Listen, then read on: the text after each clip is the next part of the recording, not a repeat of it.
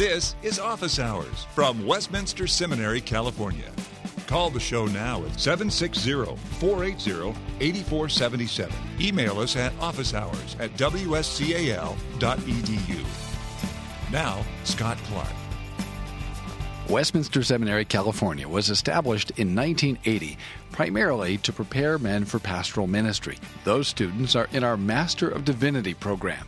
During their three or four years here, they have served an internship of at least 700 hours. They have taken dozens of hours of courses in preaching and pastoral ministry, and they've been licensed to exhort in churches all over North America. About 30% of our students, however, are candidates for the Master of Arts degree. Some of them will go on to further study, others will serve on the mission field or serve the church informally. Joining us today are four seniors preparing for graduation this spring Shireen David, Angelo Contreras, Leon Brown, and Craig Marshall. Hi, everyone, and welcome to Office Hours. Hi, Dr. Clark. Uh, it's great to have you all here for Office Hours. So let's go through one by one so the listener can get to know you. First of all, Shireen, tell us where you're from and what your degree program is. I'm from Riverside, California, and I'm getting a degree in theological studies. Leon, where are you from? Uh, from Las Vegas, Nevada, and I'm an MDiv student.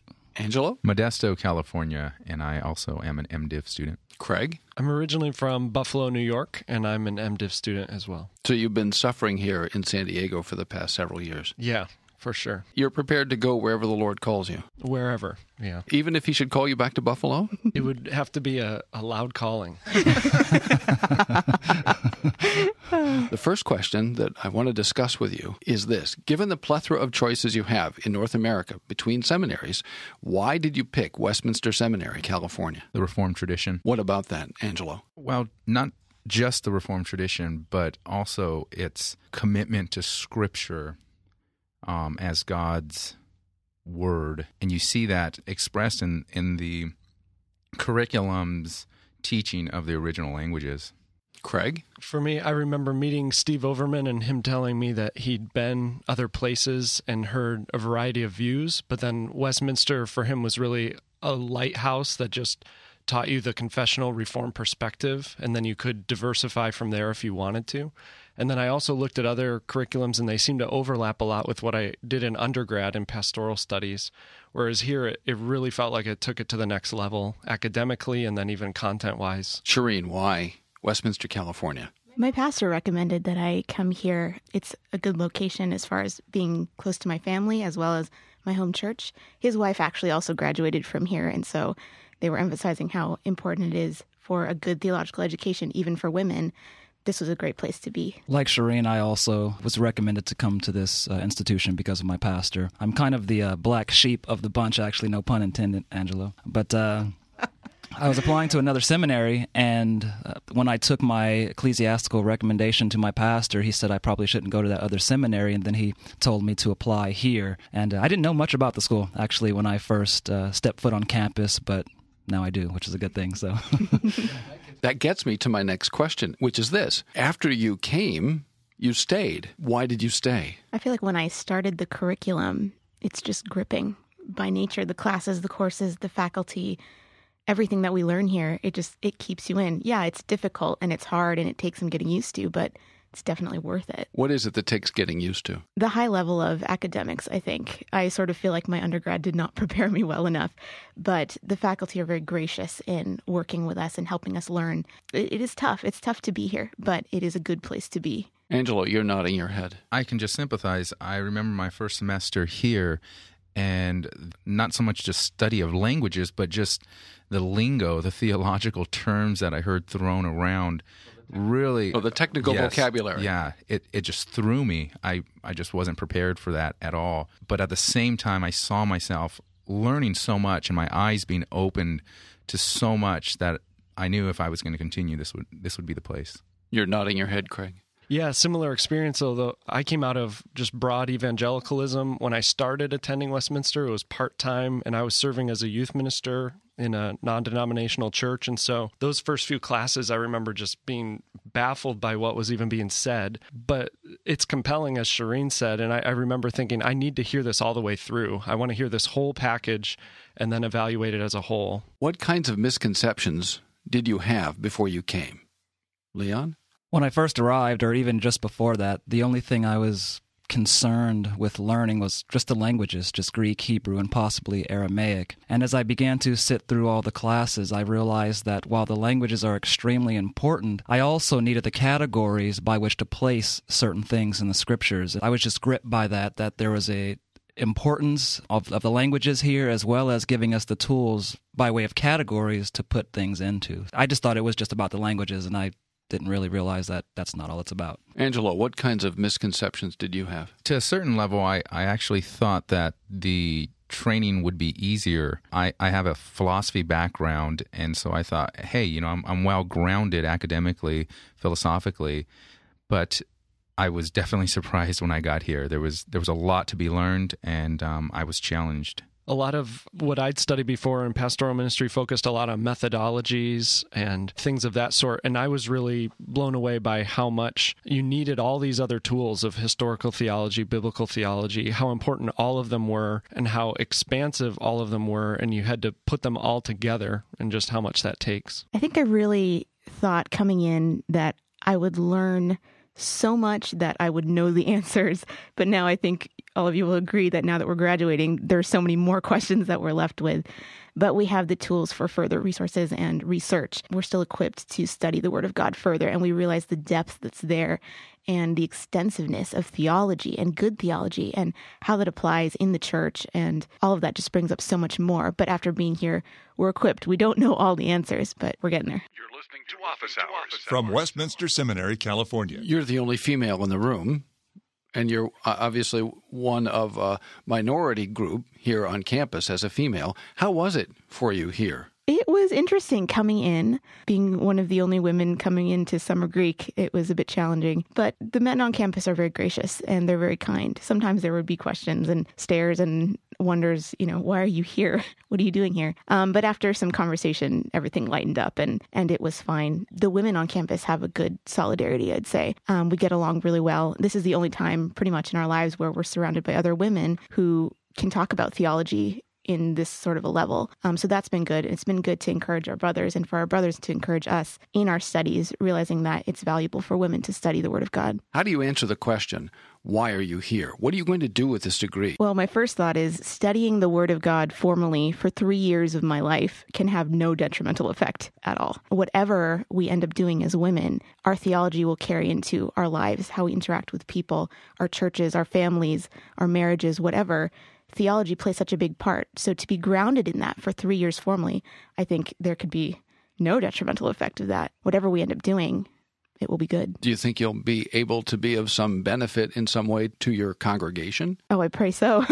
absolutely. Absolutely. Let's talk about the different departments. Here we have three departments essentially theological studies, which is the queen of the sciences, biblical studies, and pastoral theology, practical theology. Now, you've all had courses in biblical studies, but how has that affected your view of Scripture, Leon? When I came here, I didn't I didn't see so much continuity between the Old and New Testaments. In our English Bibles, I just kind of saw Malachi, that was it, and now I go to Matthew and we're we're moving on to something else. So through the languages, the introductory courses in the New Testament as well as Pentateuch and the other courses, I see the continuity now that I had been missing all along prior to, to coming here. I feel like the first courses you took, NTI and Pentateuch, as well as the languages, they just start chipping away, building in these big bucket categories for you, and just having those built in was was really helpful. And then it was so refreshing when you would come to Gospels and Acts or Prophets, and then you find these different genres and how to approach them within those bigger frameworks. So now I feel like I can come to any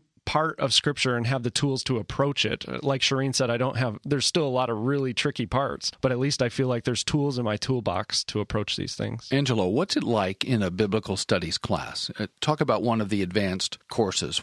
What happens in the course and as a student, what are you doing? Talk about that experience of sitting in class, listening to a prof explain a passage. You've got it open, you've got your Greek New Testament open or your Hebrew Old Testament open. Far from what I would have imagined, which would have looked more like an introductory course where we were given an outline of the text and themes and such we're actually given text which well i should back up. We're we're taught principles of interpreting the text. And then at that time we go through certain texts seeing how those principles work as we interpret them. And it just opens up the word of god to you. And so what I hear from my fellow students saying is we've been given those tools so that we can now go out and do that on our own when we come across any variety of texts. But you've sat down and you've worked closely through passages in class. And then, Leon, uh, do you work on texts outside of class? Absolutely. They, they prepare us to do that. Uh, but, I mean, in terms of the, the classroom environment, as we're sitting back, taking notes, I really sit back shocked because I think I've read this portion of Scripture a million times and I have never seen what is being brought to my attention. And obviously, it's clearly there. I see it now, but I wonder where has this been? It's almost like you just, it's just amazing altogether. You enter into a different kind of relationship with a text, don't you? I mean, you first of all you you're sitting at home and you've translated the passage yourself and then you bring that to class and then what happens Shireen? it's just shocking i think for me as far as being one who does not regularly work through passages to preach it on Sundays or to work through text like my brothers do. Um, just even writing an exegetical paper, um, I think that's the first time I've ever sat in front of a passage and just pored over it in for that amount of time.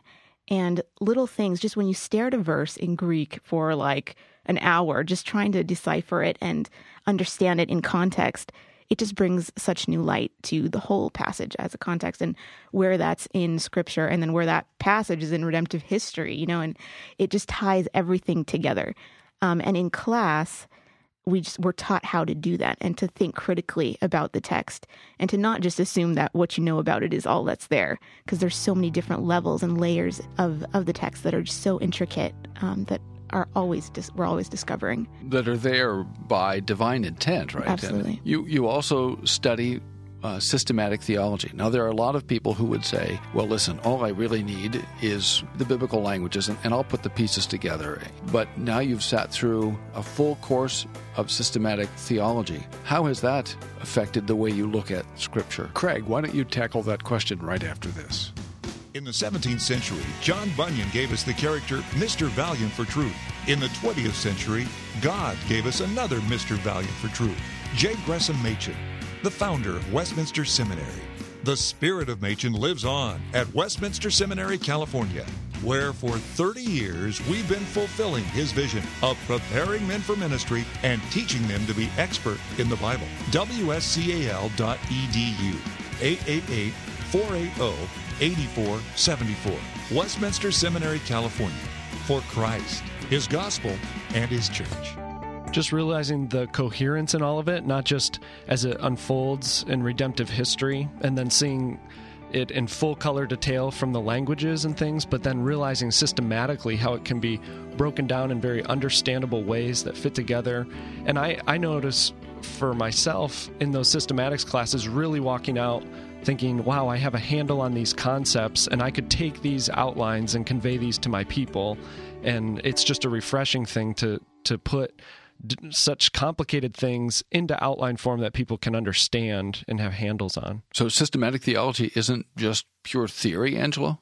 Oh, absolutely not. Uh, it's it's derived from Scripture. Absolutely, you get an example of it in uh, in Romans where Paul is writing about Christ's imputation, and then you can compare that with Adam's imputation, and you can now come up with a theology of imputation, and it's beautiful it's not like just sitting at home reading a systematic theology book. Having a professor explain these things to you takes it far beyond that. So, what typically happens in class is they give you the material to read, stuff that we would all read at home, say if we were not at seminary, and they expect us to know those things. And then when we come to class, they build upon the foundation in the reading. So, sitting at home and just reading a systematic theology book does not cut it in terms of what we get here in class. And I remember before Westminster being very comfortable from my undergrad teaching particular passages of scripture, but then, especially like in a Bible study context, if anyone were to ask a question outside of that passage, being terrified. Whereas now I've been teaching a Bible study weekly throughout this whole experience, and I'm, I'm not really scared of those questions because I understand at least how things connect and where to stay away from heresy, like what I can safely say, even if I can't fully answer it. And that's been really helpful. It is nice to know that you don't have to know everything. Having a sound theology teaches you that you don't have to know everything, but you do know certain foundational truths that come out of Scripture. How has working through the history of the Christian church influenced you? It's so humbling, too. I mean, we're reading and understanding all this stuff at seminary, and then you step into church history and you realize that there's many people who have gone before who understood so much more, and, and to see where they went astray, where they did well, and to realize we're just placed within that spectrum as well. Yeah, I remember sitting in the ancient church my first year, Dr. Clark, and you were saying, You are not the first person to read the Bible. And that just really struck me because I'm like, Oh, but I just want to, you know, read it for myself, you know, but then completely ignorant of the fact that we have a rich history of the faith and our understanding is not solo. You know, we have church fathers, we have a historic faith that we're part of. We're united with the saints of old in this. And so, uh, in that sense, it is a Catholic faith. Surveying the, the history of the church helps us to understand that we read scripture within that history as a part of that history and that we're not just islands to ourselves. Sitting through your classes, sitting through the classes with Dr. Godfrey, you really start to see that it's almost like we're running on a track. If you if you don't know uh, church history, you end up in the same place where you were previously. And so, as we learn about the different doctrinal positions of our of our forefathers, as we learn about the different heresies, not only can we bring those things to bear on the congregation and helping them understand these things, but we can also look out into the world and see how many of those things are still existent today. Yeah, we're, we're neither biblicists nor Roman Catholic, but we, we have that blessing of standing on the shoulders of giants who've gone before us. Now, when you contrast biblicists and Roman Catholics, what do you mean by that? Well, biblicism, I imagine, you know, the, the analogy of going into my closet and reading my Bible alone by myself, and whatever conclusions I come to, that's what the Word of God is. Whereas the Roman Catholics would be on the other end of the spectrum where they really take tradition and hold it over Scripture. Well, I see, as I just said, that we actually read Scripture as the authority, but we read it within a tradition so that we have the opportunity to stand on the shoulders of giants. You're listening to Office Hours from Westminster Seminary, California. All of this that you have done has been to one degree or other with a view to being of use to the visible institutional church. And part of your preparation for most of you here in this room is that you've taken courses in what is called practical theology, pastoral theology, ecclesiastical theology. What in particular was it about the courses that prepared you to fulfill your vocation? I, have heard from others that Westminster is, is kind of this academic institution and they don't much attention forth to students to prepare practically for the the pastorate or any other area of service in the church and I think that's that's completely inaccurate. When I sit through my PT or my practical theology courses, we're taking all of those truths, those rich theological truths and doctrines whether it be directly from the scriptures, whether we're looking at something in church history and these PT courses help us to really put feet to these truths so that we can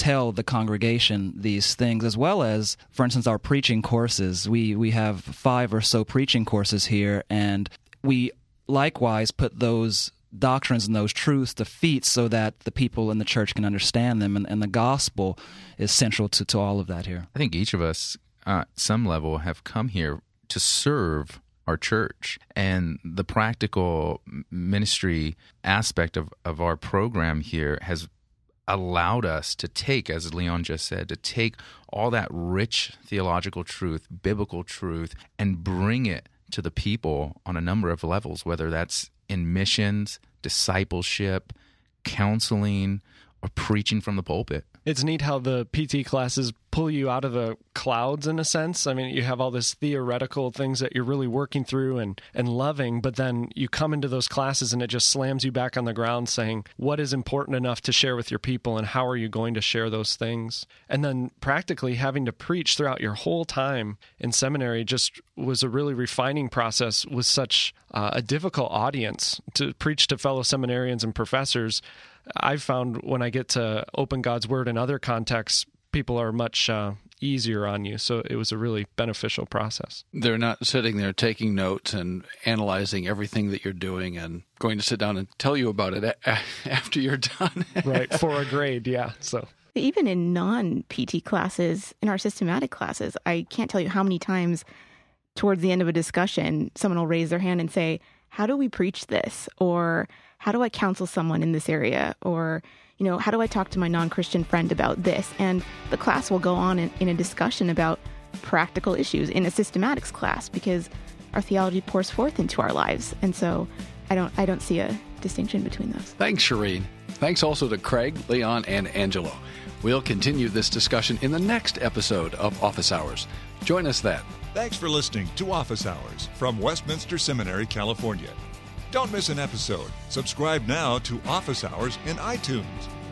Find all the shows at wscal.edu slash office hours. Copyright Westminster Seminary, California. All rights reserved.